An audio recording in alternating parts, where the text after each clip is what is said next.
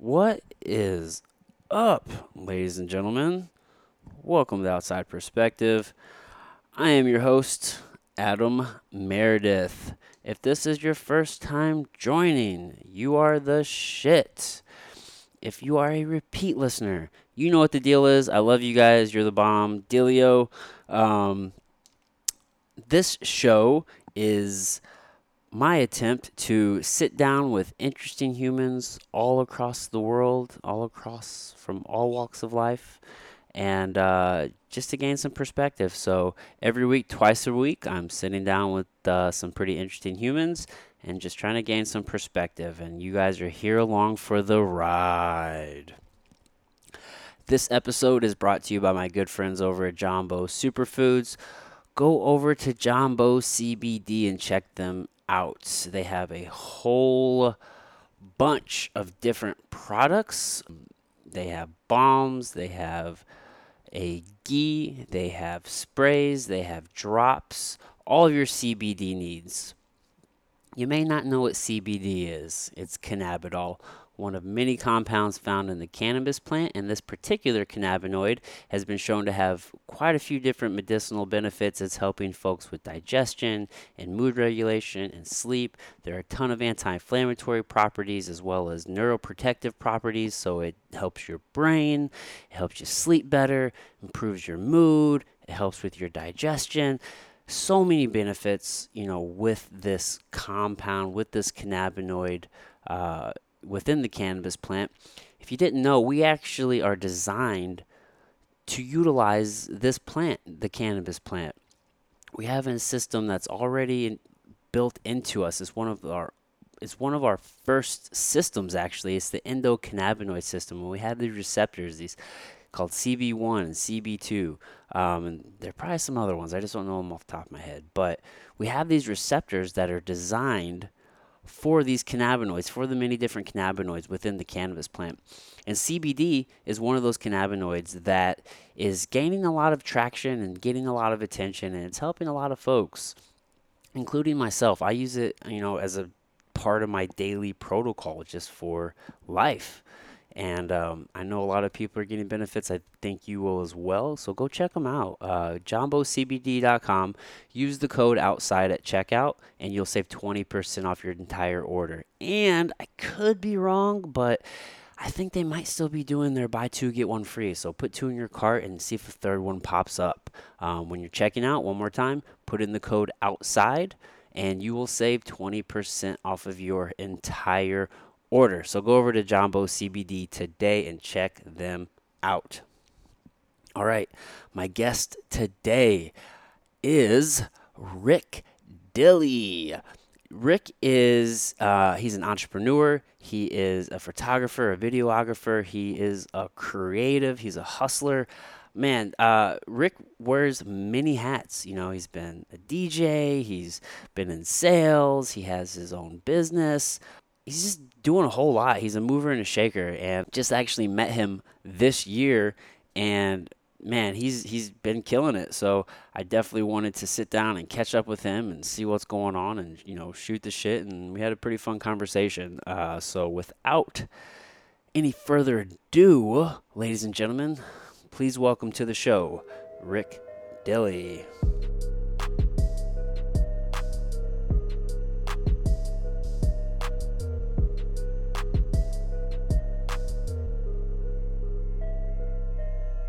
The fans will make the content for you, mm-hmm.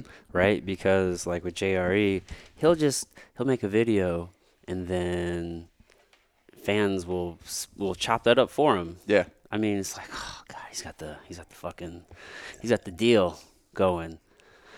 Oh man, so he's got his soldiers out there working for him. I know, man. I know. That's that's the fucking. I feel like that's the pinnacle that most people are trying to get to when it comes. Cause I think he's just shown like what's capable like with like the possibilities of like podcasting. Mm-hmm. And I don't know if like that would have been realized if you didn't have somebody like him making who knows how much. But he like changes businesses as well. He like the Tim Tam comes to mind. I got that over there. Like they fucking blew up their business mm-hmm. overnight, mm-hmm. dude. Yeah, it blows me away. Are you are you do you listen to a lot of podcasts? Um, a few of them. I wouldn't say a lot. But uh, strategically, I listen to a few, and it Yeah. depends on the mood or the time of day. Yeah. Like you know, I've got a, a Joe Rogan or an Andy Frisella from the moment I wake up until the moment I clock in, Yeah. just to get the juices flowing in the right positive direction mentally. Yeah. Whether it's like something deep that Rogan would go into, it Yeah. could be you know uh, a Neil deGrasse situation, Yeah. or I've got you know Andy Frisella screaming in my face. Yeah. Yeah. It just has a good catalyst to the day. Yeah, it's better than uh, scrolling through Facebook and Agreed. yeah, it's Yeah. not it's not a good way to start a day. I agree. I agree. And when you're when you're actually like you know, because you're a creative and you create and you do things like you run your business, like you're a busy fucking dude. You're involved with like several different things. When you're doing all of that, you don't have time to sit there and consume. You know what I mean? Like who has the time? I found since I'm doing more, I don't have as much time to listen to as many podcasts. And uh, so you really have to like pick and choose and kind of cherry pick what you're listening to.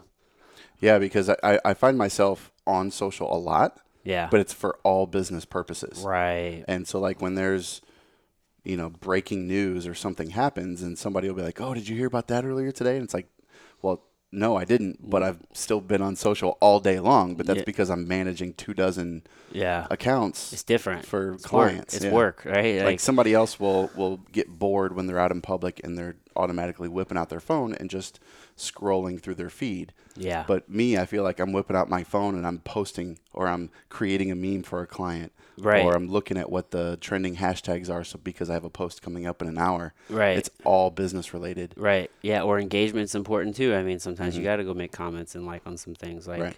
it's just all a part of the beast, bro. Yep. The beast of social. We live in a hell of a time. Um, it's funny that you mentioned. Well, not funny because we've talked about Andy before, but I'm doing a 75 hard program, hmm I saw that. dude. It is something else. I think today's day uh, 16. I think today's day 16. Wednesday. Yeah, So day you're, six. you're deep. Yeah, man, I'm you're getting. deep in it. I mean, it's not very deep though. I mean, 75. I mean, so I'm like a seventh of the way. Yeah, but 16. I mean, that's a good. You know, they. It's like it's like smoking. Once you get over that first hump, Yeah. you know, when you're quitting smoking, once you get over that first hump, you as long as you stick to it, you've you've either got the discipline or you don't. Right. I'm, I'm self-aware to know that when he started that, I was going to, and I was like, no, I'm not ready yet. Dude, So I ditto. just didn't do it. Ditto. you know? Yeah, I think I tried and failed like half-assed, probably like five or six times. Like, all right, today's gonna be the day, and I didn't do it. And I didn't. I just, I just wasn't mentally like there. And then um, I knew it was gonna be like a lot of alcohol for like the fourth and just different things over the summer. So I'm like, all right, the fourth is it though. Like after the fourth of July, like I'm fucking done, man. So like that's whenever I just, I just, just mentally commit, and I'm like, all right, here we are. And um, it wasn't too i mean it, it's hard to like kind of get in the swing of things but it was is for me I, I need that kind of structure like i need to say like i need these hard and fast rules to live my life by because otherwise like, i just shit would just go off the rail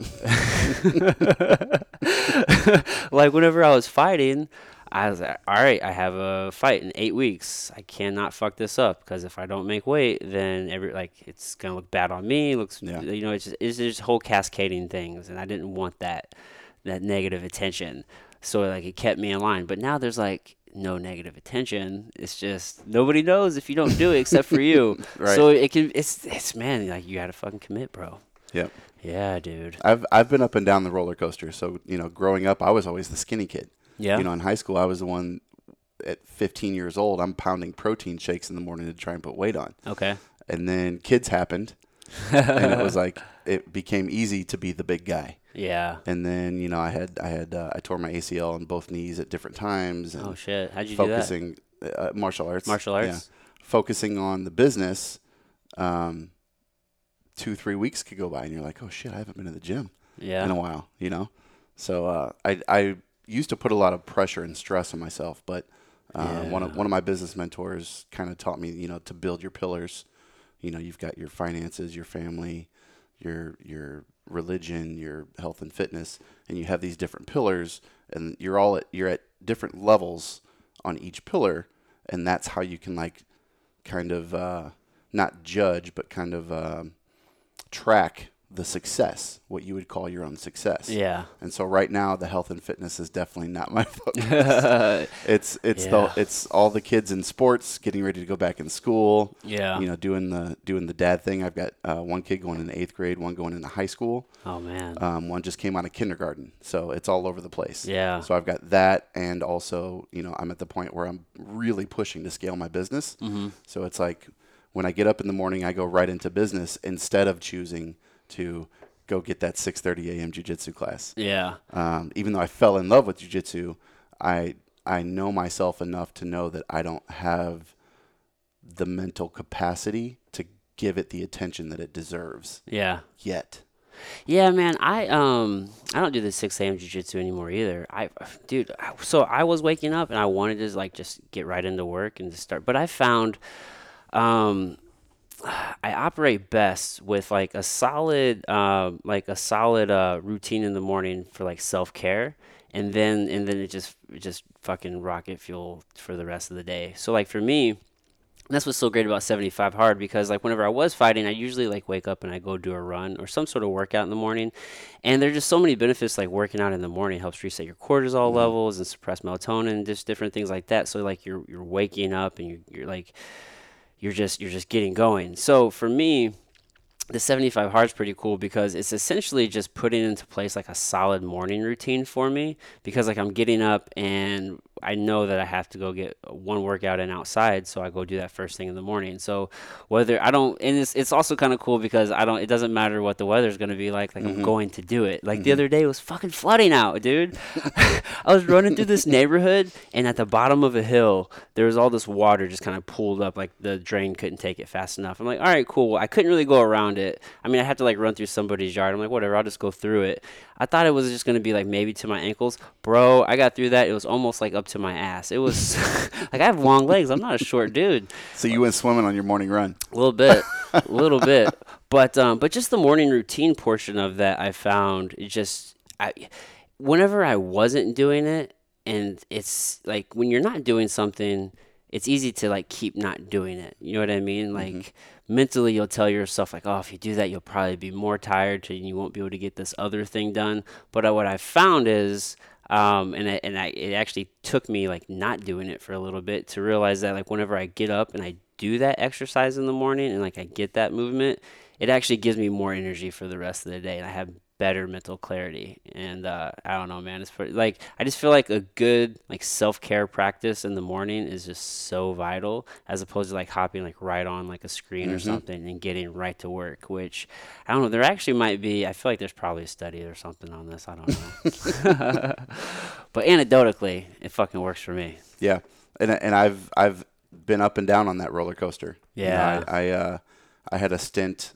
I say over the course of about eight months, Yeah. I went from 270 to 215, Oh, wow. almost back down to fighting weight, Yeah. and it was it was because of morning routines and, Right. and constant constant uh, work ethic on the fitness part. But I also had people holding me accountable. Yeah, that's huge. And uh, when I transitioned away from that, all I had was myself, Right. and then everything else in my world became a priority, and my taking Except care of you. myself became last priority. Yeah, and we all do that. I think Mm-hmm. it's so interesting how we do that. Um, like the number one thing that we all have is our health. Yeah, it's always the first thing on the back burner. Mm-hmm. You know what I mean? Like we take care of everybody else before we take care of ourselves, and that's super. Um, I feel like I've noticed it's it's pretty common of. Uh, I want to say like I don't know what the right word to say. I want to say high achievers, but it's obviously not all high achievers. But like you see it a lot in people in business, especially high, you know, yeah, high achieving ones, especially right because as people grow their business and they have employees and they have people around them, like you have a team, even if it's like a small team, like you're worried about them, right? And then next thing you have kids, so then you start worrying about your kids, and then you just start worrying about everybody around you winning except for yourself. Well, like you're still winning, but just like not in that area. You know what I'm saying? Yep. I've just noticed that trend. Um, Gary Vee used to talk about that a lot. Do you follow him much?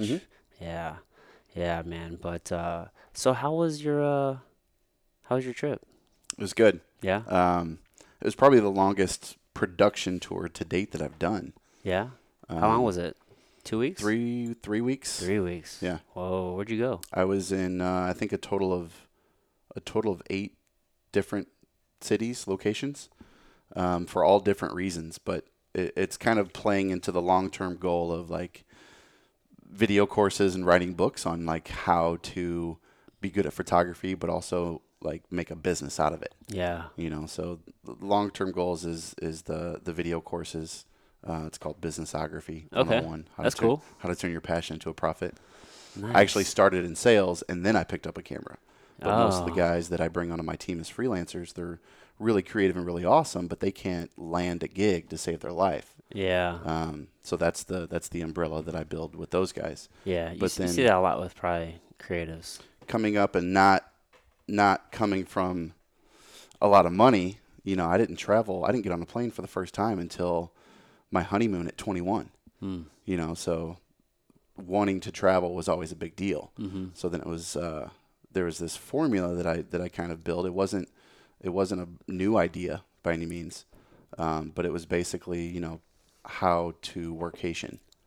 So as a photographer and videographer specifically, you can you can hit up some villa in a cool you know vacation spot and, Yeah. and say, hey, here's my work. I'm gonna come stay at your place for five days, and you're gonna pay me only half of what I would normally charge to Yeah. make content for you, so that you can put it on your website and then get more business. Yeah. Vagabond. And if you deliver, it's worth it. Mm-hmm. So instead of going to a place and spending two thousand dollars on a vacation, you can get that same vacation. And as a creative, you're going to take pictures anyway, Yeah. right? Yeah. So you're going to go on vacation, but instead of dropping two grand, you're going to come home with four. Yeah. So it's a how to workation kind of thing, Dude, my brother and his wife are doing that. They're actually hosting a retreat in Jamaica right? at this uh, this little resort there, and uh, they simply just you know reached out to them. I mean, the resort already has like everything in place, and they're essentially just going to be like hosting some classes and doing some promo, and boom, they just got. I think they have to pay for their travel, but like stay is for free, and then Mhm. they can make money on like anything that they sell or anything like that. So. It was just a simple email and ask. yeah, yeah. It's not it's not difficult at all. I did seven days in Costa Rica. Oh, dude. Um, I did five days in Puerto Rico. We did a Napa Valley trip, and then I've done a bunch of like little small things since then. This past uh, production trip, it's the closest thing I can get to being a rock star because I've never been good at like instruments other than like DJing. yeah. I've been a mobile DJ. Uh, Oh, nice. For like 19 years, Oh, for real? So I can mix a beat like nobody else. But I've tried guitar, I've tried piano. It just and it never, Just not it for you. it, it just didn't happen Yeah, I'm like that but I'm really good behind a camera. So I was like, all right, I, I want to tour. I want to travel. I want to make money traveling. So I'd put together these little production tours. And I used kind of the formula that I learned through my days of being a booking manager for Mhm. record labels and management companies for actual bands. Yeah, And I just applied it to the photography business. good move. So I went to I went to Lesterville, Missouri, um, for some campgrounds. Mark Twain Forest. There's a little cottage place that rents out cabins down there. Mhm.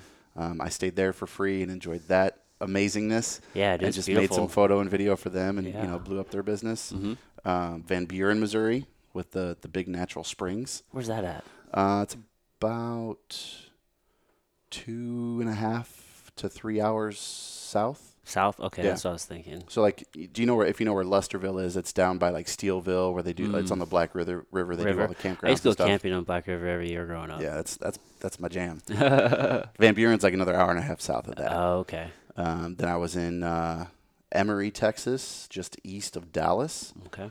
Did some uh, studio building and, and uh, marketing strategies for a Mhm. bulldog breeder.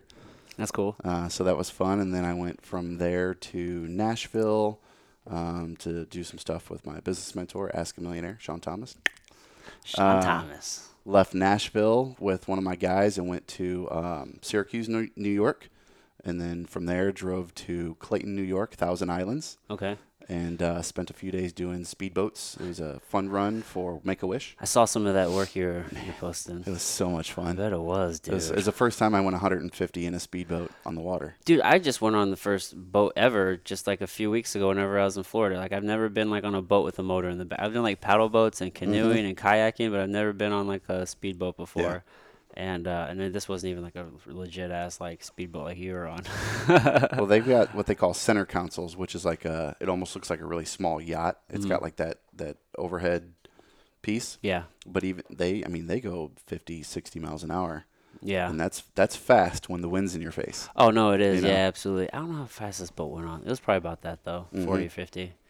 But I'm thinking, you said you went 150 miles an hour on one of those boats? Yeah. Dude, those things are intense, bro. And so I have I have a small drone, Mav, Mhm. uh, DJI Mavic, yep. Mavic Pro, and so there's shots where you can fly the drone, but you know it's got the the three axis gimbal. So there's also times where I'm just holding it Mm-hmm. and you know getting Getting your shots. steady cam type shots. Yeah, So I'm in stabilizes. speedboat at 150 with a death grip on this drone, like holding it up. I'd be so scared the wind catch that shit. I mean, it, it would have it would have had to have taken me. Like I, I had a grip on it. Yeah. right? but still, like I have my feet plant. I'm in the back. I have my feet planted up against the seats. yeah. I've got the remote and my phone in this hand is the monitor. I'm like trying to film with the drone. My Uh, my face is like flapping, flapping in in the, the wind. Look like a dog with like the out out the uh, Yeah. hanging out the door. yeah. That's funny, man. Anything for the shot though, right? Mm-hmm. Man, we got some great, great footage, and it was awesome. Actually, it it went so well that we got to Sunday, which was supposed to be like a a makeup day. Mm-hmm. So it was supposed to rain. It didn't rain at all. So we got to Sunday, and there was nothing to shoot. We had it all done. So I went ahead and wrote up a quick package for for them to plug into their um, uh, what do you call it auction. Okay. So they actually auctioned off to all of the the boat owners and people in the run a like boat feature promo video. Oh. And so so, I- so you I would forget- feature that person who won it? Yeah, so I forget how much they auctioned it off for, but somebody won and I went out on the water with them for like an hour on Sunday Mm-hmm. and made this whole like feature video for them and their boat. Yeah. Um, and it ended up being somebody that didn't have a team. It was just like him and his dad. And he had just recently gotten the boat, so it was like the Ah. first big thing. That's cool. So it turned into, you know, we, made this like not only did the the money in the auction go to the go to Make a Wish charity, but now this guy who just has his had a had his boat uh, purchased, he's got this like priceless piece of video Mm-hmm. where it's like a pro a music video of him and his dad out on Thousand Islands chilling in the speedboat. That's dope. It's like the coolest thing ever. You Yeah. know, 10, 15 years from now, it's going to be the most priceless thing he owns. Dude, that's dope. So Yeah, it's so amazing what you can do with the camera. Just, I mean, like I said, in an hour, you created something that's gonna last forever. Yep. Like it really means something to that dude for sure. Yeah. How long was the video? uh, for that one, Yeah. uh, 45 seconds. Okay. Yeah. Yeah. That's legit. hmm That's people don't realize like how much content you have to record just for like a little bit of time. hmm Like it takes And a I, I sent him a bunch of extra stuff, like individual 15 second clips of just like epic shots. And yeah. there was like behind the scenes pictures that I took of him and his dad while they were driving. Yeah. You know, just it was it was a whole experience Mhm. on top of the final product. Right. So that's that's what I'm all about. Like just creating awesomeness for other people. yeah, creating that experience. I've I've been in the wedding industry forever, so you know, pictures and video is the thing that you take with you Mhm. after a wedding. So Yeah. like creating positivity for for legacy Mhm. is is kind of where it's at. Yeah, you well, know? you're you're telling visual stories, right? I Mhm. mean, it's it's definitely it's one of those things that um, uh, I don't know if it's it's not underappreciated, but it's definitely becoming, I think, more and more appreciated. Like the more digital our society is becoming, because we're able to ca- everybody has a phone and a camera and can capture things, but not everybody can do it well, right? Right. So like whenever you see it done well, it's like man, like that's some pretty special shit. Yeah. Yeah, man. Um, so how did you get started into it then? I mean, sales was your background. I mean, you did martial arts beforehand. Like, where where did this like creative, you know, I, energy I had come? always wanted to be a photographer, hmm but never had the means to buy a camera. And you know, we had beepers and flip phones back in the day, right? So it just it wasn't a thing. hmm Um, I was a mobile DJ at the time, and a friend of mine was like, "Hey, I got I got this job at Glamour Shots in the mall, and I'm the guy that stands out in the mall and lures people into Glamour Shots Okay. for the business because you know he was a mobile DJ, super outgoing, hmm easy to talk to people. He Handing out he flyers was, and shit, Yeah, to- yeah. he was that guy, and he was like, "Man, they're they're hiring. It's an easy job. You should come in." And I was like, "I don't know anything about photography. I've never touched a camera, but I want to." Yeah. So I was like, fuck it, I'm doing this. hmm So I went in and I did the interview and talked my way through it enough to where I got to the second half of the interview, which is let's go back to the studio. Angela was her name, the manager. I'll never forget it. She's like, let's go back to the studio, take some pictures. We'll, you know, we'll we'll see see what's up. Mm-hmm. And uh, so I went. It was like uh, a studio setup, like glamour shots, but same as like J.C. Penney. Like Right. everything is set. There's the set. There's the lights. You know, just pick your camera up. And I was like, all right, I'm just gonna assume that everything's good with this camera. So it took me a second to find the on button, but I turned it on and I just focused on making the subject in the photo have a good time. The pictures were secondary. And that was like an instant thing, but that's that was that was the launch. Yeah. So the pictures ended up being shit, but I got hired because I created I was able to like be comfortable and create a good experience for the model. Yeah. That's important. It was crazy. And so I got hired and uh, uh, Angela introduced me to the owner Rod and he immediately saw through my bullshit and he was like, "Okay, well you don't know shit about photography, but I'm going to teach you." And so that was really my first step forward into okay, you know, because I, don't- I don't have a, an hour of college under my belt with everything that I've ever done. Oh, good for you. But that was the first step in, okay, well, I'm just going to, if there's something I want to do, I'm just going to find someone who's doing that well yeah. And sponge off of them, learn from them, make be, become a mentee That's a good way to go. of, of them. So, mentors is always have like that's always been like a 100%. big part of your life. 100%. And Yeah. I, I'm a on the job training, learn by doing kind of guy anyway. Yeah. Um, I can't learn anything out of a book. you know, give me a video or just do it and I'll, and I'll do it right when you're done. Yeah, I found like I can listen to somebody and like, or I can even read it and I, I can somewhat comprehend it. But it does, if if it's like it's something that I actually like have to physically do, I just need to do it. Like mm-hmm. it doesn't matter if you show it to me. Like it's it does it just doesn't register as important until I'm physically doing it. Right. I always contributed that to martial arts. You know, 'cause I've, mm. I've been in martial arts since 11. So it's like doing it and ha- getting that like muscle memory and, and learning by watching and then repeating Right. was always kind of ingrained into me. So I feel like that's that's where it came from. Yeah, it's a very natural way to learn. Um, you know, just to as a kid, we just we tend to do what we see, right? Um, so your first martial art was that karate, Taekwondo. taekwondo. Yeah. Okay. And I, I, I don't know what the uh, the official classification would be, Yeah. um, but you know good. the lineage was direct from uh, don't know. which was. I guess the guy who initially brought it over to America. Oh, really? Oh, that's dope. So we we were part of uh, a studio where it was very traditional. Mm-hmm. Like our sparring sessions were full contact kickboxing. We never did point sparring.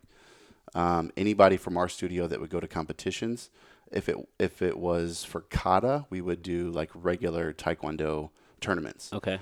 But we would never like spar in taekwondo tournaments because we never did point sparring. So all of our guys would always be the ones getting disqualified. uh, I went in as an orange belt for taekwondo, but because of the guys that I was running with, I got disqualified for hitting a guy in the face instead of on the pad, on the on the head pad. So Oh, from that moment forward, it was all full contact kickboxing. okay, um, you're like this stuff is yeah. soft. I need Yeah. something tougher. It, it definitely wasn't. Uh, we would always say it's not the taekwondo. Like we never did that in class. you know? So I, I feel fortunate in that because once that progressed into uh, kenpo, um, and then kickboxing, a, a big focus on boxing because I was the skinny kid. I, I knew how to throw flashy kicks, Yeah. but I didn't know how to throw a punch. So I pulled the guys at the gym that were already doing golden gloves and was like, okay, I'm not kicking for the next six months. And I would go through ranks where nothing nothing in the sparring classes had anything to do with legs That's hard to do. until it got to the point where I was like, all right, I'm really good with my hands. Yeah. And then it was like well rounded. Yeah, that's tough to do. To put yourself in like that uncomfortable situation and try to get better. I remember whenever I started, because I came from like a wrestling background. Whenever I started striking, I felt like I was never gonna get better. But like logically, I told myself like it, it's impossible to suck forever. like eventually, you have to get better. Right. it feels like you never will though. Yeah. It's uh and, and if if you're not constantly pushing yourself, you get comfortable. Yeah. One of one of my uh, one of my mentors, Tom Black, he it's not his direct quote, but he says it a lot, so I I contribute it to him. That works. Uh, he says success is nothing more than a progressive realization of a worthwhile goal or dream. Hmm. That's good. So that means you don't have to be naturally talented at it. You just have to progressively get better. Right. and you can do that with anything. Right. So Yeah, you really can. that's that's a really great way uh, of looking at it. Yeah, that's an important lesson to learn. Not everybody learns that lesson. You know, some people they just feel like, um, and I don't know if it's just the difference between like a growth mindset and the scarcity mindset. You know what I mean? They just feel like you know, you're just either born with it or you aren't. Oh, it must be nice. It must be you're you're lucky. This shit gets on my nerves, dude. Yeah. But uh, where do you think you developed that? Was that kind of developed early on through martial arts, or is there is there anything you can pinpoint that you're like, oh, okay, like it made sense to you? I think uh, before martial art, martial arts had a big, big factor because I started when I was 11 and got uh, got black belt at, at 16, um, and it was my life from, from in that time period. Um, my my instructor, my sensei, was basically my number one father figure. He was my best friend's dad that lived across the street. Okay. Um, they moved in across the street when I was 11, and it only took like four times of my friend having to leave our play fort Yeah. to go with his dad for me to go, where are they going? Oh, they're going to the studio. What studio? Karate. I want to learn karate. yeah. And then it was all over from there. yeah. the rest But, you know, uh, just like anybody else, I, I had a not so great childhood. So I was forced to grow up real quick um, from like four. Mm. So, and I and I have a younger brother that's four years younger than me. So Oh, I grew up quick. You know, I was the man of the house from a very early age. So Mm-hmm. being forced into that, you have to be responsible. You either you figure it out or life sucks. Yeah. Um, and I've never wanted life to suck. So it's always been like, you know, at 14, if you want that new Sega Genesis, go cut a bunch of gra- of lawns Right. to make the money and go get it. you know? Right. Yeah. One hundred percent. I started my first lawn business whenever I was probably twelve or maybe like thirteen.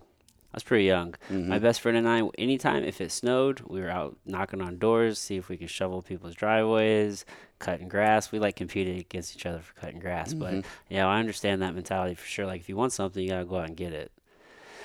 Oh man. And I, I feel like I'm in a cool spot now because you know my oldest is is 14. Mm-hmm. He's he's starting high school, and so he just kind of got into the I'm gonna see if neighbors want me to cut their grass, and Yeah. I want to buy this new PS One or whatever, Xbox One, I guess Xbox One. That's what it's that, that's what it is. Sure, dude. Yeah, PS4. I think is. what- But uh, out of default, you know, his mom's a photographer also, oh really?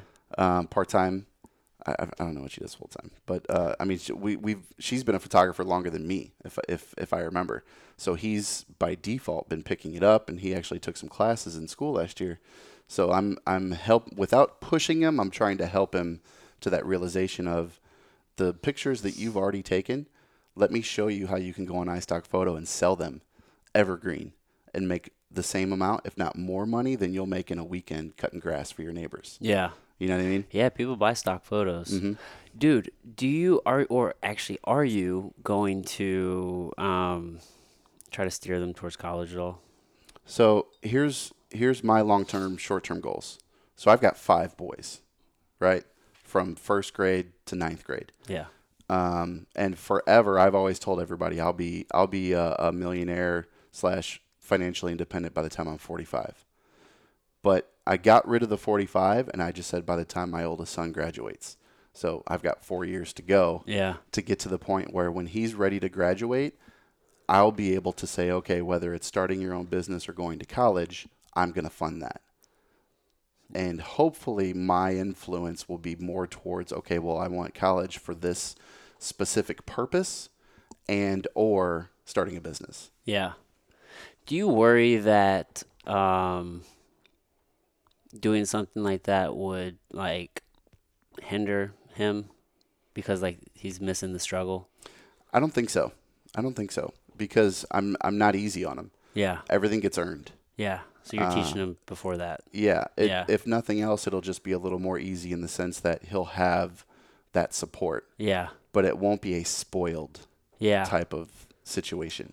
Well, now that I'm thinking about it, it's definitely different whenever they see like the come up and they see the struggle, right? I can remember talking to some kids like and like whenever I was younger, I feel like I kind of grew up in a I think I grew up around like mostly scarcity mindseted people, like very like my grandmother who um was was one of the most influential people like growing up.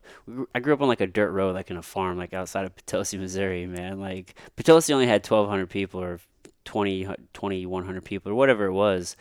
And um, like I grew up like outside of that, like for the Wow. most part, like on a fucking farm or a dirt road for real. But I can like sometimes like now that I'm older, I look back on certain things, um, like being around my grandmother, and I realize like, man, I was around a lot of like scarcity like mindset, and like, um, but so whenever I would see kids that like were like super well off, like I, I didn't like have this idea like oh like well how can I also do that? I was always like oh that must be nice. Oh dude your parents are rich man you don't have to worry about anything. Like I was that little kind of shithead kid. And I remember one kid one time he was just like dude he's like yeah he's like my dad's like a I think he was like a brain surgeon or something. He's like yeah he is but like he's like there's a lot of money like that goes with that as far as like expenses. And like he wasn't saying in those words but he's like he's like we're not as rich as you think is basically was his point. And um so it made me think like when kids fucking like they grow up in an environment and like they see their parents like struggle and put in the work and then they hit it off big like to the outside it's always that you know you made it overnight but they don't see all the work that puts in i think mm-hmm. when a kid actually sees that even though they are reaping the benefits on the end i think them seeing that struggle like throughout that process i think that's just such a huge life lesson for them Yeah, big Yeah. time. And, and I go overboard with that. Like I'm, I'm about a year deep into, I would call it a five year plan of writing a book called How to Make a Millionaire. And that's not me making myself a millionaire. That's me as a parent going through the long term process of creating millionaire millionaires in my children right and so it's fun now because I've I've kind of done it for multiple reasons. But you know, let's say I've got my kids on a Saturday, and you know we've got plans to do this and that. It, there's always business that needs to be done. yeah So instead of like having that internal battle and work life balance, I just include them in on it. right Like, hey guys, hey guys, this inquiry just came through the website.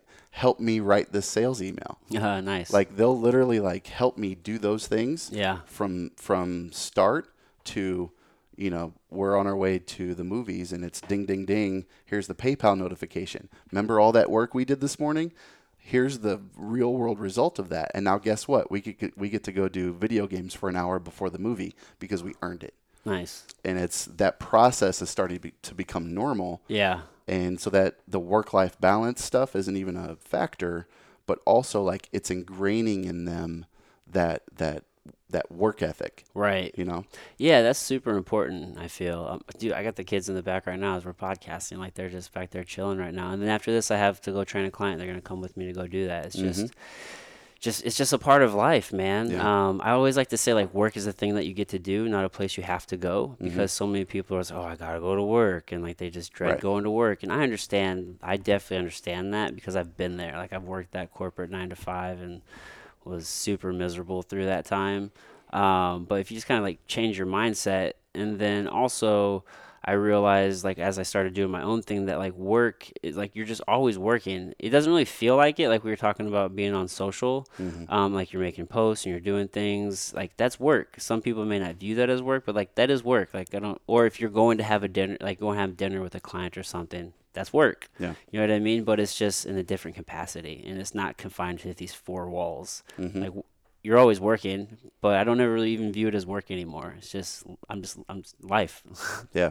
I forget who said it, but in a podcast recently, somebody referred to entrepreneurship as four dimensional, Meaning, meaning um, there's there's different uh, like time and space. hmm It's not just this it's like within the two dimensional surface. It's not this three dimensional thing. Yeah. It's literally like in my head, I know that there's something going on over here. yeah. You know what I mean? Yeah. It's more than what we're saying. Especially because you know I can go anywhere, and from start to finish, I can work from my phone. Dude, your phone is it's easier now than it's ever been. It's more easy now than it's ever been, like to start a business Mhm. and to get attention. We live in a time where it's man, attention pays a lot of money. How do you struggle with that? Do you struggle with that? I do. I struggle with it. I, I try and or, I try and organize it. So in, in certain aspects, you know, I'm because of you know being a, a film producer and a, and a video editor, you have to be super organized. right. Um, OCD at sometimes, anal retentive, detail oriented. So I try and almost compartmentalize it. But if if you, it's like anything, you know, you eat the elephant one bite at a time. or like Will Smith says, you you build the greatest wall one brick at a time. Yeah. I've got over a dozen clients whose social media accounts I manage and run, and that's creating the content, creating the meme, writing the copy, posting it, uh, researching almost every day what the trending hashtags are and what time of day is best to post. For 12 businesses? Yeah, but What when- level of frequency are you you- posting for each of these? Is it is it Uh, a couple times, a couple times a day, depending on you know, depending on if they're pushing something or not. You know, Yeah. sometimes it's for engagement, sometimes it's for a call to action. But there's two big elements to that, and that's preparation and organization, yeah. and delegation. Yeah, okay. So you're not creating all this content solo, yeah, I'm, right? I'm not by Okay. myself in this. Okay, As I was gonna say, dude, Yeah. that's fucking. You're And- superhuman, bro. I say 12 accounts, creating the content and posting it. Like that's a lot. Yeah, I'd, I'd be like this during the podcast it's if your, that were the your whole case. life. Yeah. Okay. but you know I've, I've built i've spent enough time doing production photography videography and then also like the the business side of it the social media marketing and and all of the analytics i've done that long enough to where i've matched it with my other top skill which is training and leading a group so this this last company that i started uh, january 2018 convergence, Convergence, media yep. group i did that on purpose because it's more of an umbrella it's it's a group of creative professionals. You know, it's a group of freelancers. I'm the only full time employee for Convergence, but I've got two and a half dozen guys and girls on the team. Oh, nice. Um, Nashville, Chicago, Kansas City, uh, just depending on what type of media needs to be produced, is that that's determined by you know who I who I delegate it to. Oh, okay. So you're getting business in all these different areas, and then you're dispersing that out to your contractors. Mm-hmm. So you know, I'll get a most most of my clientele is small businesses that want to either grow engagement or get leads and sales. Right. But for, you have uh, a lot of ties in Nashville, right? Mhm. Right. So let's just say like you get like a business or you get like a contract in Nashville with a small business and they need some content produced, but like you're not able to get down there. Is that like a situation where you contact maybe one of your Yep. people down there? They, they go get with that business, get some content, shoot that back to you, and then you're going to handle the distribution of that for their site? Yeah. Um, just recently, I started getting to the point where I can book the client and then have like a like a Zoom video conference Dude, Zoom's changing shit. with everyone involved. So I've got the the guy that's gonna do the copywriting and kind of run the posting on social media, the guy that's gonna go to the site in Nashville and, and get the content, hmm the guy that's gonna edit the video, um, the voiceover talent. I get everybody on that one call, Mhm. kind of like the coach before the game, and then everybody just keeps me posted according to whatever job Yeah. duties they're doing along the way Yeah. in a perfect scenario when it all happens right my job is to be the contact for the client Right. and you know hey this is good deadline's been met here's the deliverables Yeah. Well, yeah, you you've taken yourself out of, you know, in that in that scenario, like you've taken yourself out of like actually um, like doing the operational things and now you're like you're handling the clients and you're doing more of like the, it's uh, the producer role. Yeah it's just yeah we all have a role right? You can't do it all. Hmm that's where it's at. It's so hard to build a team. Um, that's the hardest part. It's the biggest growing pain because there's so much time and money yeah. that goes into it you know to find the right people first of all and then train them for whatever you need to train them for and then and then keep them yeah. You know too many times you you're dumping money into people that just don't work out Mhm. or good people that don't stick around because they you know they find a better thing Right. to do yeah um, so it's it's a constant struggle with investment Yeah, man, because not like you said, not everybody's gonna stick around, and yeah, I don't know. It's like how do you how do you manage that that that turnover rate? Because you want to at least keep people. I guess you can't expect people to always be there like forever, right? Especially if you if you have good people, Mhm. and then I mean, because you've been a mentor under people, and I'm sure they didn't expect you to stay with them forever, Right. right? But it's man, that's that's definitely a tough balance to to fucking deal with. I don't have a team of people. so, I don't know what it's like. it'll get there though the the biggest the biggest thing about uh, this podcast is the content Yeah. Like you're putting 100% focus on the content so that and, and obviously the audio. The content and the audio quality. Those are the first two steps and those that's what you have. Yeah. Like it, it doesn't it, it could be it doesn't matter that there's even a video. It could just be the logo with the audio podcast. I did that too. but the content is so compelling that it's keeping it's keeping the viewer Yeah. or, or the listener Yeah. and it, and it'll easily grow from there. Yeah, man. But as you grow, things get more more complicated. More money, more problems. more money, more problems. Biggie had it right, dude. I don't know those problems just yet, though. Um, I'm trying to solve that piece of the puzzle. So we were talking about how you know the, the different pillars, right? So many people, um, they only focus on like one pillar or the other. You know what I mean? And like you see it all the time. People figure out like that money piece. Like that's where I'm trying to figure out. And I'm trying to figure out that money situation, like that money piece. And like, because I feel like once you figure out that money piece, like it buys a lot of freedom. Like you own your own time. Like you have all this different freedom. And um, I think where people fuck up is whenever they focus on the money and then they don't focus on these other areas of their life, right? Like that's why you see all these affluent, wealthy people committing suicide and they're super depressed because they don't have all these other areas of their life in order. right. Yeah. Or they have to dump a bunch of money into it because they're just completely lonely and sad Yeah. because they neglected all of the other pillars. Yeah. Or they get all this money and then they get colon cancer Dude, it happens. or something like that. It happens So all the time. you man. can't neglect a pillar, but at different times of your life, depending on what's important, you can always change priorities of what those pillars are. Right. Right. Yeah. I feel like I have all these other pillars kind of in line. I just need to get that money one, too. Mm-hmm. Buy that fucking freedom, bro. Mm-hmm. Buy that freedom. Yeah. So I was asking earlier about the um, the college thing because when you answered it because you were saying that uh, you're gonna pay for college or business for your sons. Um, cause dude, I feel like in today's society we push so many kids to to college, and I think maybe like my generation was kind of on the. I saw a meme talking about this. Like we're in this weird spot, my generation personally, where like we're all being like force fed college, Mm-hmm. where um, it's like right on the tail end of. um like people realizing that like college may not be the answer but like uh like my generation was like well college is the answer and then so we all went and got our degree we thought like we worked hard and we got our degree then life's Then gonna, life's gonna be great right like you're gonna have this awesome corporate job and Yeah. be killing it but then like i quickly realized like dude that's not the fucking path necessarily. Like there's a whole bunch of other paths. Like sure that is a way but it's not the only way. Right. there's a lot of different ways to make it. And as a result like now i just have all these student loan debts. I'm just like what the fuck for man? Like was he i could have just went into business Yeah. or done anything. Like both of my little brothers like they haven't went to college. And the one just graduated he's 19 now. He just graduated last year. I'm like dude just like if you don't know what you want to do yet take some time chill out like Mhm. work save some money like figure it out like you don't have to go f- like put yourself in debt to figure it out which a lot of kids do like and i did and like um it's just i just feel like it's just not the only way there's just so many different ways to make it in this world and so many different ways to like learn those lessons and to i mean life is fucking long man life is long you don't have to have it figured out by the time you're like 18 or 19 Right. And it's almost impossible too. The the only thing that, you know, in retrospect that I could like recommend the, the thing that I'm going to recommend to my kids is what do you like? And find a mentor. yeah You know what I mean? Like my oldest right now, he's like I kind of want to be a vet.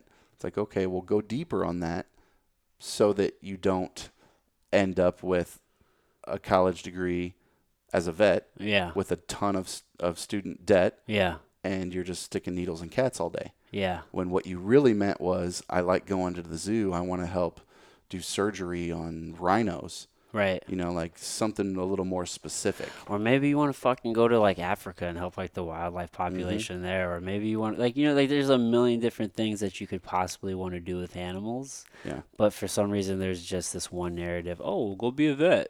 Yeah. like Gary Vee says, you know, when you're young and you don't have kids and you don't have a ton of financial responsibilities, just taste everything Oh man. until you like what you until you like something and then set a plan or a goal and reverse engineer it. yeah. That's like the key to life. Dude, that's so much money right there, dude. That one piece of advice, that's so huge. Man, I wish I would have heard that shit. The inter- Right? the internet has changed some shit, man. Like, I mean, I had some like we had the internet whenever I was uh, like in high school, but it was like we're on MySpace, and and like I'm on like that piff, like looking up like un- like mixtapes and shit like that. I wish I would have been smarter. Hindsight's always twenty twenty to like really go out and seek some of these different people. But at that time, man, there weren't the Gary Vee's and Andy Right. Frisellas, and like they just weren't there, like on the internet for you to go find and to to to like lead you. You know what I mean? Yep. So instead, you go to your guidance counselor and you go to and you go do this other thing. Um, but dude, there's just so many different ways to make it. Um, so you've been through several changes as far as like your career. You know what I mean? Like, I want to start kind of. Uh, you were in sales 1st Mm-hmm. What was that like? I've done a lot of sales. I was 17, um, going into uh, junior, senior year of high school. Um, I went from private school to public school. So uh, my first two years of high school was private school, and then when I went to public school, they're like, "Yeah, you already have enough credits to graduate. So Oh, really? what do you want to do?" And I was like, "Well, I'm not doing the college thing." So the the other option was to do this thing called co-op. So senior year, you could uh, go to school half a day with the focus being on like business classes, Mhm. and then second half a day you get to work. credit to go to work. Yeah, And I was like, cool, I'm doing that. Yeah, I'm gonna I want to make money. And uh, so that quickly went into like telemarketing jobs. I sold pizza coupon booklets door to door. I sold knockoff uh, cologne door to door. dude, that door to door sales life is hard. It's hard, and I fell into like a pyramid scheme type company, but it was it was honestly the best thing that ever happened to me. It's a good learning lesson. Like- Um, get with, within days, I was in a group of 30 year old men in a carpool going driving out to subdivisions, knocking on doors. I was 17 years old. I had the chin strap, so I didn't look it. but I was 17 years old, knocking on people's front doors, trying to sell them knockoff cologne, that's funny. and getting into that habit of you know this guy does it really well, so I'm going to learn how he does that and then do it myself. hmm I got really good at it. I was sell- I was selling pizza coupons, right? And uh, it just escalated from there. Yeah. It It just eliminates that fear of talking to people, which is really it's, it's huge, and that's that's Yeah. like the number one thing. Like today's creatives, guys that freelancers that work with me, they're amazing at creating this cool thing, but they can't hold a conversation with a client or sell a client to save their life Mm, because they've never had to. yeah. You know, it's never been do or die. Yeah. And it doesn't matter how good your work is if people don't like you. Yep. I mean, it's just a fact of life. Like, you can be the most competent at whatever it is you're doing, but if people don't like you, it doesn't matter. Right. Yeah, that's huge. And vice versa, people who are extremely likable but maybe not as good, like, they get a ton of business. hmm It was like the biggest. Uh, I don't want to call it hustle in in the wedding industry, but I learned as a photographer and videographer, if you focus on the relationship and in the planning and also the day of the wedding, by the time you get done with the wedding day, if your client feels like they have a friend in you, it doesn't matter what the product looks like. They're going to like it. 100%. Dude, I mean, by default, it was always a good product. that's just good business, though. right. Building relationships, Right. creating connections. Because if you go into that day and you've never spoke to them before, or you're not outgoing, you're just the creepy guy in the corner of the hotel room while the girls are getting their hair done. Yeah, done. taking pictures. You know? Like, yeah. And then you give them this amazing product, and all they remember is that you were a creepy guy. Yeah. So you know, it- Yeah. it, just doesn't work. So if you if you come out of your shell and you build that rapport and you become a friend for the day, it's almost like the photos are secondary. Right. Yeah. That makes me think of, uh, you know, people always remember, you know, how you make them feel, not what you say. Mm-hmm. Yeah. That's true. Hundred percent, Yeah. hundred percent accurate. I mean, I've done some door to door sales. I didn't really appreciate it in high school. Um, we used to do a lot of fundraising for sports, whether it was football or wrestling, and oftentimes I'd have to go fucking like door to door, just pick a neighborhood. I always try to pick the wealthy ones. I'm knocking on doors. Do you guys want to buy this like saver card? like you go to like ten businesses and save Mhm. some. Did that for a number of years, right? So that, and then um, actually sold cable door to door. Like when I, I was living in Texas, that wasn't fun. It was hot as hell. It was the middle of the summer, knocking on doors, selling fucking cable and internet and shit. Oh god, and there's more AT and T down there than there was. To, well, I guess it was Time Warner's where I worked for, but those are like the two big ones. So that'd be like Charter here. hmm I'm just like, man, this sucks. I wouldn't wish that upon anybody. But I, I feel like it's it, it should almost be required. Yeah. Like to to be successful, what do you need? You need good communication skills. You need to be able to sell because cash flow is king, yeah. right? And public speaking is is a really, you know, Yeah. talking to a group is a great thing. Yeah, and getting over the unknown, dude, it's nerve wracking knocking on a door and you don't know who's gonna answer. Like you don't know who's on the other side. You don't know what kind of mood they're gonna be in. Mm-hmm. Yep. You know, like shit is nerve wracking, Yep. bro. Um, but it is. It's, it's definitely a good lesson. Like I mean, you learn to get like thick skin. You hear no a lot, and you just, just figure it the fuck out, man. Sales jobs are definitely good. Dealing with public, I feel like, especially when you're young, it's a good skill set to have. I've had so many jobs. It's ridiculous. So many sales. I've sold fucking shoes. I've sold jewelry. I've been a debt collector, bro. Yeah, I'm in the same boat.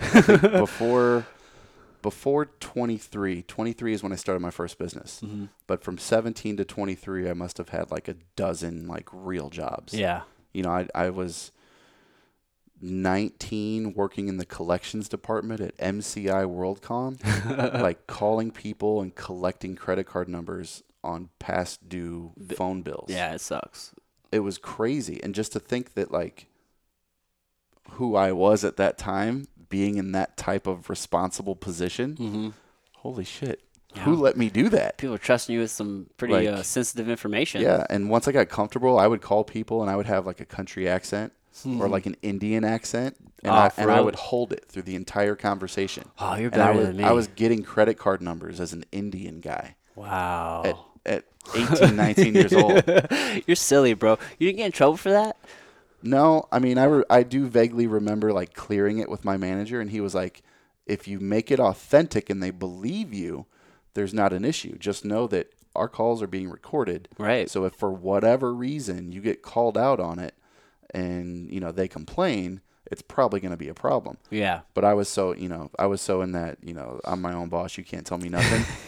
like I knew that I could hold it. I Yeah. could I could You carry that- it through. Yeah. Yeah. you had that confidence. You're a confident dude. You have to be. You have to be. You have to be. Dude, confidence is key, man. I say Mm-hmm. that all the time. Like, you don't have to know what the fuck you're doing, but you got to have confidence. Well, it helps to know what you're doing, though. Yeah. Yeah. I mean, especially when you come from nothing, if if you have the desire to be successful and also the the integrity to say, okay, if I make a promise, it literally is going to be whatever it takes to deliver. Yeah. That's the other part of it. With that, the whole fake it till you make it is okay. And Yeah. I, I think. yeah, I feel like, it's like- what's your intention behind faking it, if you will? You know what I mean? Yeah, I um, mean, if you perception is reality. Mm-hmm. So you know, I I could meet you for the first time and say my name was Frank, and as long as I held to that, you you would think my name was Frank, right? Right. That's so true. I have this weird thing because I always want to. Uh, I was like, man, I'm just gonna start working on accents, and then I'm just gonna go, go be you know, talking with a different as- accent to somebody. But then I feel like they fucking know. I'm like, they know, they know. so then in my head, I'm like, I can't do it. yeah. I mean, that was that Psych was that was out. everything. You know, when I was 17, 18, uh, I was 17 years old, May of 2000. I went into a job interview to be a wedding DJ, Mm-hmm. and the requirement was you had to be 18 and work there. But I was like, I want to do this, so I went in. I wore a tux. I had the chin strap. You know, I I, I was I was adult Yeah. with with my my my vernacular Yeah. and I went through the entire interview, and then finally at the very end, he had just so happened to be flipping through my resume, and he's like, or, or my uh, my application. He goes, "Wait a second, how old are you?" I was like, "I'm 17. I'm a month away from eight, graduation, a month away from being 18." He's like, "I'm not supposed to be able to hire you yet, but I have to." Yeah. And Dude. so so I got hired as a wedding DJ. I was doing senior proms and lock-ins as a DJ before my own senior prom and lock-in Oh, that's dope. That's dope. and like you know unless i told them i was 17 they probably would have thought i was 23 24 Yeah, because you just carried yourself Mm-hmm. that way. Yeah so that like that was the whole like fake it till you make it Yeah. but with integrity Yeah, one hundred percent. Like you can't you can't be like disingenuous, but it's like it's living with intention Mm-hmm. and intent, and it's like it's that whole law of attraction. You know what I mean? Um, especially in business, right? Like we have these these plans and like these high aspirations. If you're doing it right, I mean, right, you should have some crazy fucking goals that sound crazy to other people, Yeah. right? But you know, you have to think about it and speak about it as if it's already there. Mm-hmm. You know what I mean? Like even though it's not there yet and you're not quite there, um, if you don't truly believe it and if you don't act accordingly, um, then it, it really won't happen. So it's like you kind of have to do that. Yep. You know what I mean? Like, and I, I'm all about it, and I even take it way further. Like you How's know, that? you know, it's like uh, if you want a new car, make make room in your garage. You know what I mean? yeah, create the space for it. There's there's that joke you can't win the lottery unless you buy a ticket. Yeah, Right. that's so true. So I mean, I even there there were times where I was like, I need this much money in the next 30 days to handle this and this and this and this and this, and I would actually like have cut out pieces of paper, and I would have like my headphones on, eh, whatever, and I'm like got my eyes closed and I'm shuffling through this paper like feeling how how good it would feel to have this cash in my hand. Yeah, that's complete visualization, right? Yeah, I mean, and 30 days later, I made that 10 grand. that's dope. Yeah, the smell, And from that moment on, I was like, "Yep, I'm gonna sit in my recliner and I'm gonna pretend that I'm driving the Bentley because it works." Yeah, You can't you can't just want it to happen though. Like you have to have that, and then you have to put something into action right. To get there. Yeah, that's the second half of like the law Mm-hmm. of attraction that people like to neglect, right? I mean, it's cool to visualize, that's super important, but you have to go put in the work. Yep. Got and that comes back to the joke, like the you know the guy prays to God every day for a month to win the lottery. And finally, after 30 days, God shows up and says, "If you want to win the lottery, you got to buy a fucking ticket." Yeah. So you can't just want it to happen; you have to take action. Yeah, yeah. That makes me think of like the meme where it's like a big ass like truck. It's empty and it's like um, truck full of prayers, like Mm-hmm. arriving at i don't know, fill in the like the catastrophe site. It's like, Mm-hmm. Yeah. I mean, your What does it thoughts, actually Yeah, do? your thoughts can only do so much. Like you had to put in something work, like some of the work. Go do something. Yeah. Yeah, dude. So you got into DJing. What uh what was uh what was uh what was like your music taste like back then? Or what is your music taste like? Uh, well, now it's way different than it was then. Yeah, so let's go back to then Um, and then we'll talk about now. So high school, you know, I was uh, one of probably 15 white kids in my graduating class of 250. so you know, I'm I'm uh, traditionally a white kid from the hood. Okay. So, you're hip. So so growing up, it was everything from uh, Limp Bizkit to Bone Thugs and Harmony to Insane Clown Posse to Nirvana. Okay. I it like was all those. it was all of that. Maybe less ICP. back in the day though I liked them. Back What in the is a day, juggalo? I was I was hardcore painting my face Oh, at yeah? school, and You were a juggalo? I was 100% a juggalo. yeah. yeah, very much so. That's all right. And I don't regret it. I don't. the I don't regret JNCOs? it. You had the Yeah. JNCOs? Oh, I had the, Dude, I had some the JNCOs. black Yeah. corduroy JNCOs. yeah, dude. Mhm. Bigger than your fucking shoe. You Mhm. step on them, tear them up. Because they looked better when they were torn up at the bottom.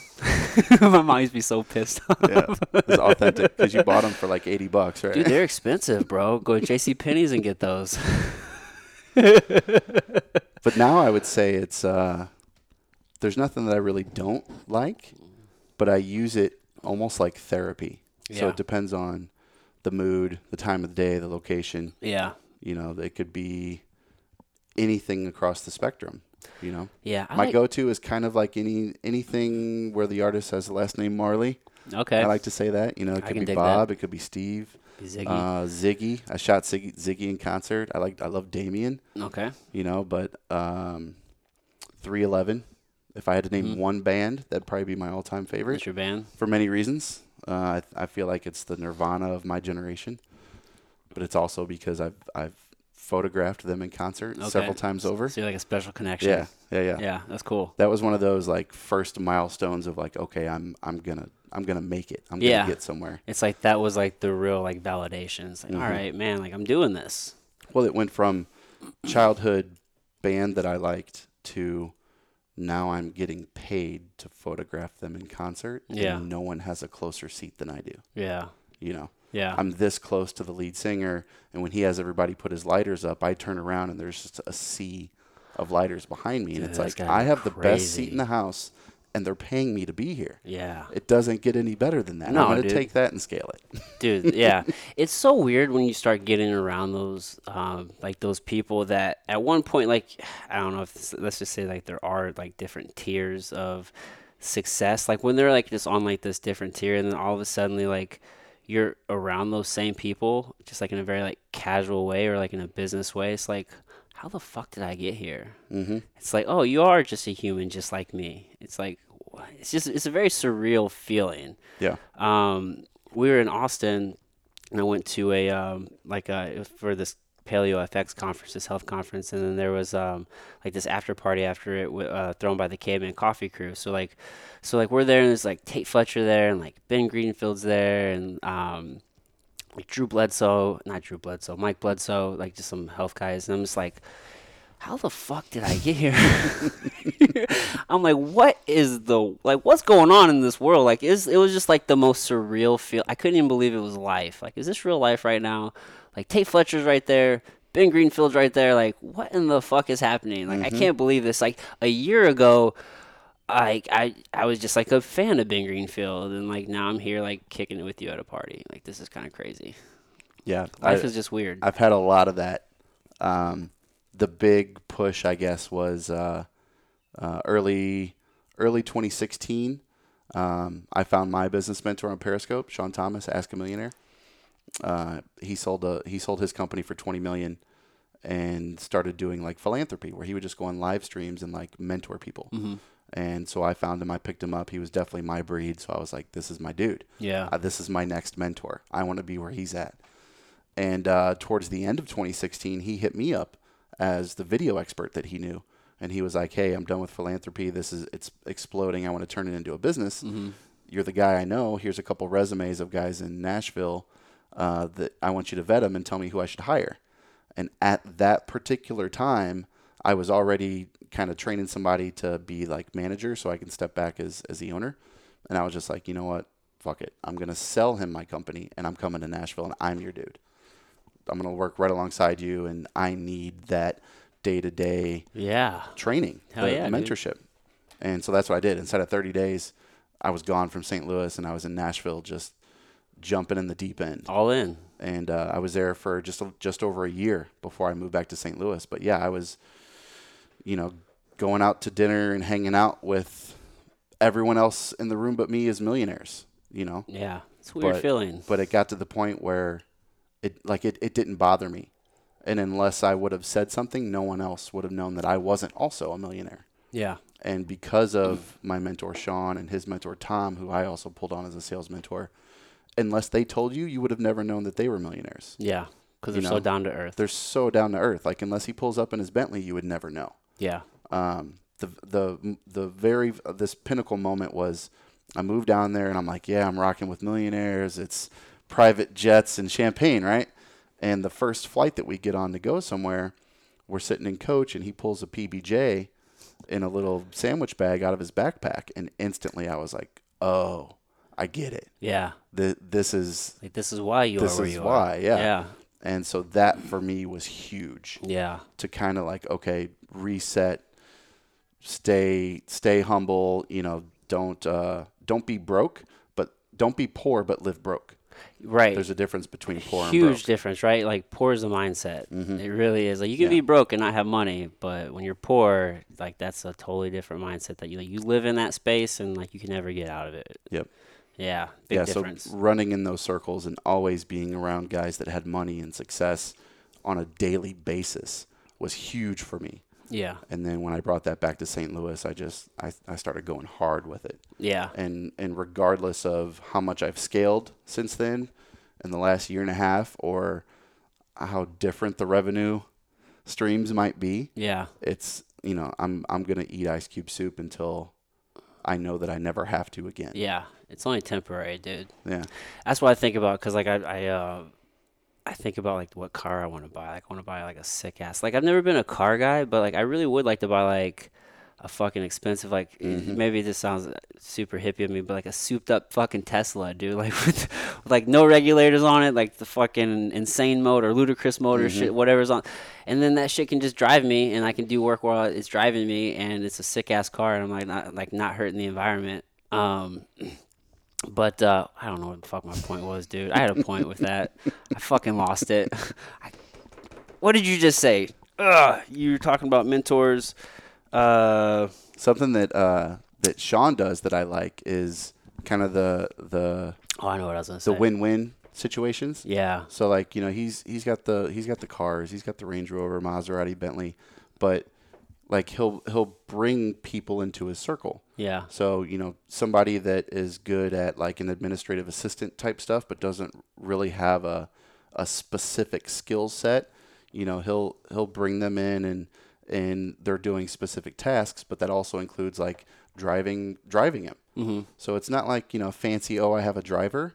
Yeah. It's you know I'm just going to sit in the passenger seat while this person can be on the clock and earning more money. Yeah, it's helping them. The money that I'm paying them is way worth it because I can now sit in the passenger seat and make what I'm worth yeah. by doing what I do on my phone. Because his time's more important. Mhm. Yeah. I know what my point was with that. I'm driving this shitty Mazda now. I look at it, I'm like, oh, it's not the nicest car, but it's serving a fucking purpose. Mm-hmm. It gets me to point A to point B. And I know, when, like, whenever I do fucking make it, I'm, I'm like, I'm probably going to miss that car.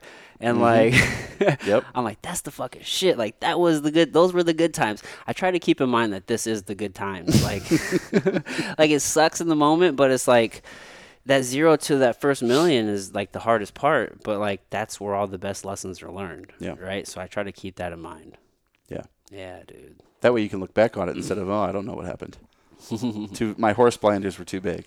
you know? Yeah. Yeah. So you're involved in the sub five uh, tournament coming up. Yeah. So uh, Eric Clarkson, uh, owner and head coach of River City Warriors, It's you and him, right? Putting this on. uh, and also Danny Axe uh, Oh, Wildridge. okay. He's the he's the head uh, kickboxing coach at River City. okay. So I hooked up with Eric. I was actually referred to him back in like 2016 when I decided to come back to the world of MMA for Mhm. training. Um, and so that's that's that's when I was introduced to Eric. Uh, but yeah, recently uh, he decided to take his um, promotion, which was uh, Proving Grounds, Oh. Proving Grounds Combat Sports okay. Association. They've they've done a bunch of different types of. Are they still going to be doing MMA, or are they just, are they going to stop doing that, the proving grounds and just go straight into the sub five? So there's a focus on sub five um, to to kind of blow that up. okay. but yeah, it's it's not taking focus away from anything else. You know, Oh, next year I'm sure there's going to be a this tournament and a that tournament, a kickboxing and Muay Thai maybe, Mm-hmm. but the sub five is is the focus right now. Yeah, and this kind of quintet style, right? Mhm. Five on five duel. Yeah, Eric hit me up. He wa- he wanted to bring me in as like the production slash marketing guy, uh, so I'm partner in in the uh, in the promotion. Okay. Um, but yeah, sub five. It's basically if you take the flashiness of like a fight to win, hmm or um, I hate to say WWE, but you, you're That's the you're- business model You're that- taking professional grappling, not just jujitsu, but all professional grappling, and you're making it a spectator sport. We're gonna do combat grappling, Um, it's combat jujitsu. right? black belt rules. There's some. Uh, Well, not for this, but like in the future with like open palm strikes. oh, f- like for me personally, I definitely want to see that. yeah, I mean, I don't want to do it, but I know some people like combat jujitsu. yeah. I, I've seen it, and I, I think that's that's definitely next level. Yeah. Next level stuff, I don't but- to get hit anymore. It's not fucking fun. the sub five stuff is is very exciting though because there's a lot of elements involved that you just have never seen before, especially regionally or locally. yeah, Um, I'm trying to think of what I can give away and what I can't. it's all right. So uh, Taiko drums, like the jet, big Japanese drums. hmm There's a, a St. Louis St. Louis Osuwa Taiko drum orchestra. They play at like Missouri Ban- Botanical Gardens and the Japanese Garden a Mhm. bunch.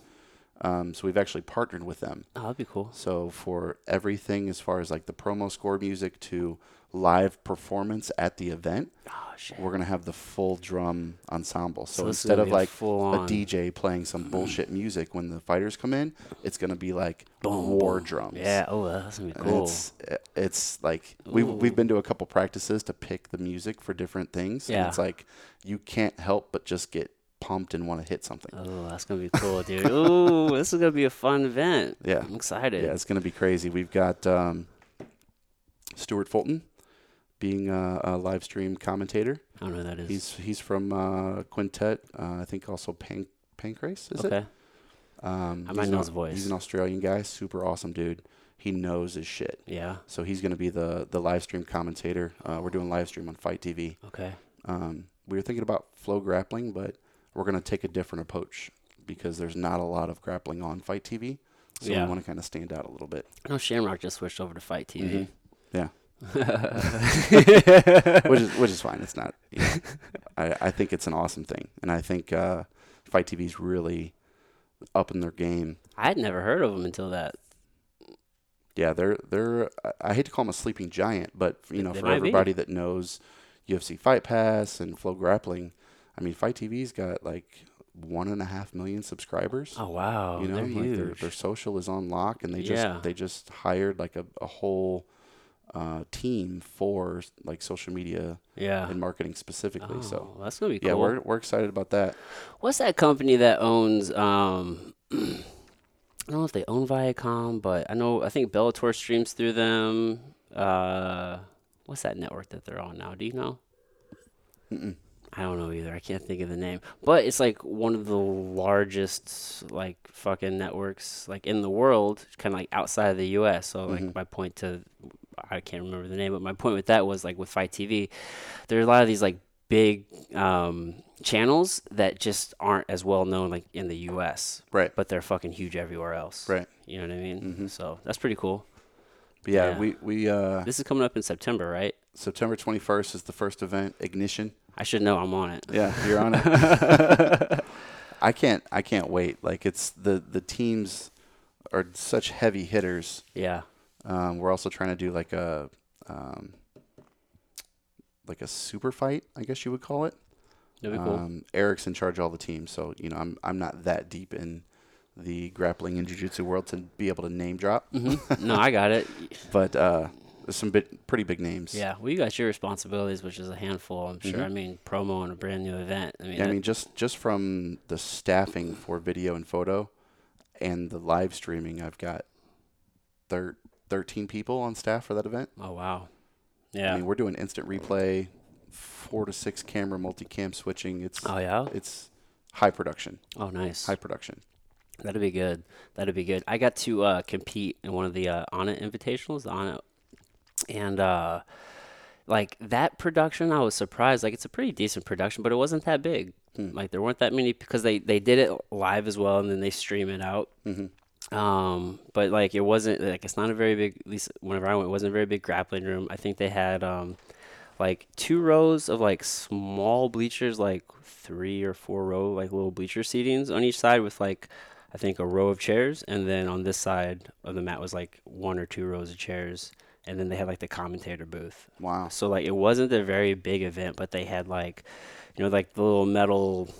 They're not rafters, but like the little metal setup for like the lights and shit. Truss. Yeah, they had all that set up. So Like the crossbars and a cube, like Ye- a long. yeah, well, no, it wasn't. They didn't have that set up over the the uh, the mat, but they had that same material like set up around like the uh, the announcer's booth. Like so, if I'm in the booth, like on both sides, and Sure. then they're one, is that still the same thing? Mhm. Is it still called that? Yeah, truss system. Yeah, so they still, but they had that part, so it still looked nice, and they had lights up there going down. So it was like, man, it's just you can just do so much with so little, Mhm. and it's um, taking part in that event and then visiting Onnit a few times.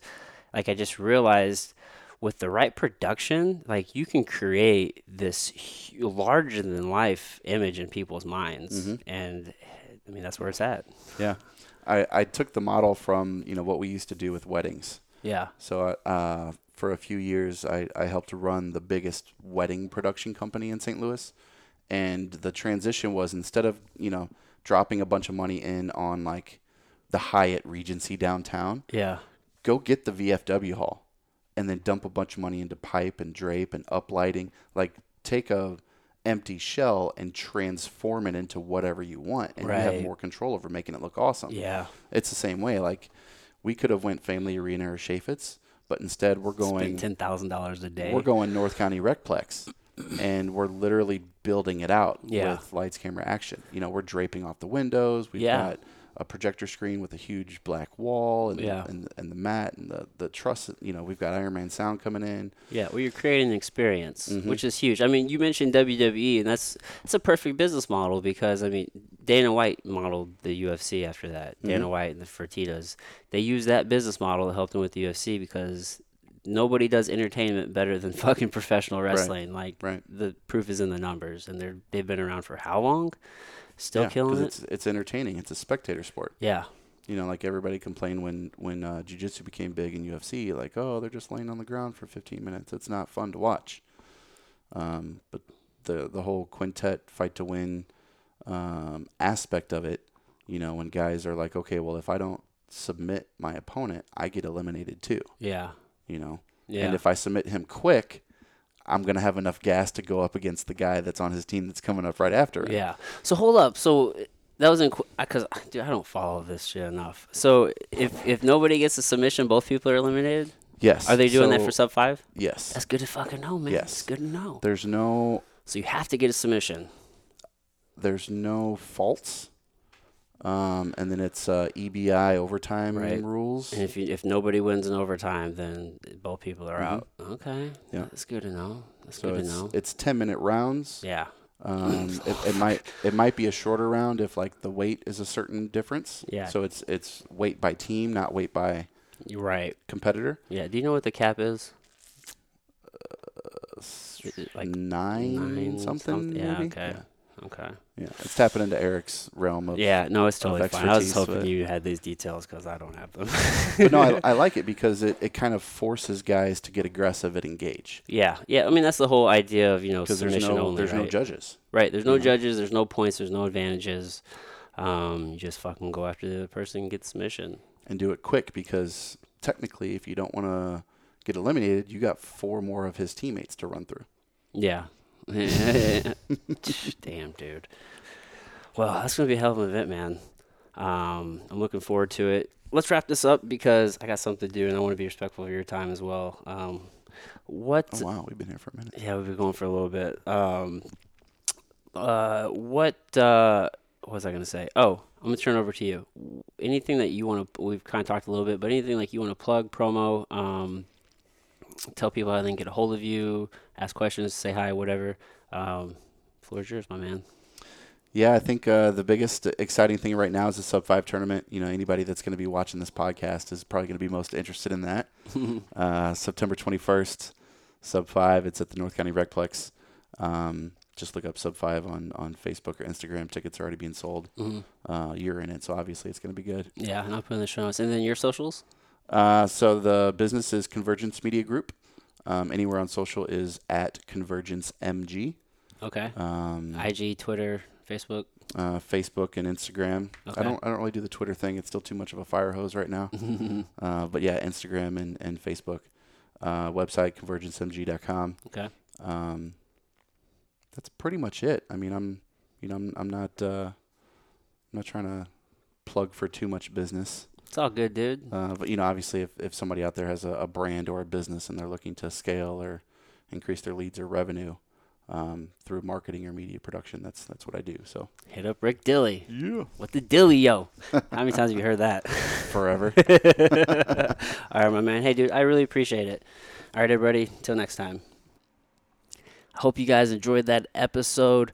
I know I did. If you are getting value out of the podcast, do me a solid. Just tell a friend. Tell one friend. Help us spread this thing. Be like, hey, man, you know what? You like podcasts? You think you might like podcasts? Go check out this guy, Adam Meredith. He has a show called Outside Perspective. He's sitting down with some pretty cool people. Go check him out do that for me. Can you guys do that for me? Be much appreciated. I'd be much obliged. Uh, so tell a friend, leave a rating, leave a review, especially on Apple Podcast. Leave a five star rating and review there. That's one of the most important platforms. But you can also go over to YouTube if you like to look at these things visually. We have videos as well. Go over to YouTube and subscribe to the channel. Check us out. Um, you can just look me up, Adam Meredith, M E R E D I T H, and you will find me on podcast. Subscribe to my channel. So much, much obliged. Thank you very, very much. Ah. This episode is also brought to you by my company, Imposed Will. What is it that you want in life? What do you want to do? What do you want to achieve? You have the capability and the power to do it. You just need to set a standard for your life. You need to make a decision and you have to commit. And one of the easiest ways to do that is by speaking positively to yourself. Words can be so, so powerful. There can be affirmation. Our self talk is important. The, the words that we speak when we uh, the words that we use when we speak to other people is important. So many people speak softly and they use half-assed terms, and there's no confidence or conviction in their word, in their tone or their belief. Well, I tell you what, you need to believe in yourself, and one of the strongest phrases known to man is "I will," not "I might," not "I'll try." I will. You make a decision and you fucking do it. You may fail along the way, but you keep pushing forward. And that's what we're all about here in Imposed Will. Mental strength, achieving the life that you want to achieve through difficult challenges and healthy habits, we can all reach that level of success that we're trying to reach and we can build the life that we want to have. So go over to imposedwill.com, check us out. We have a full line of apparel. Also sign up for the mailing list and stay in the know on what's going on. And uh, yeah, man, just join the community and help us grow this thing. That's all I have for you guys today. I hope you enjoyed the episode. I will catch you next time with another amazing guest. I will see y'all later. Love you. Bye. Mwah.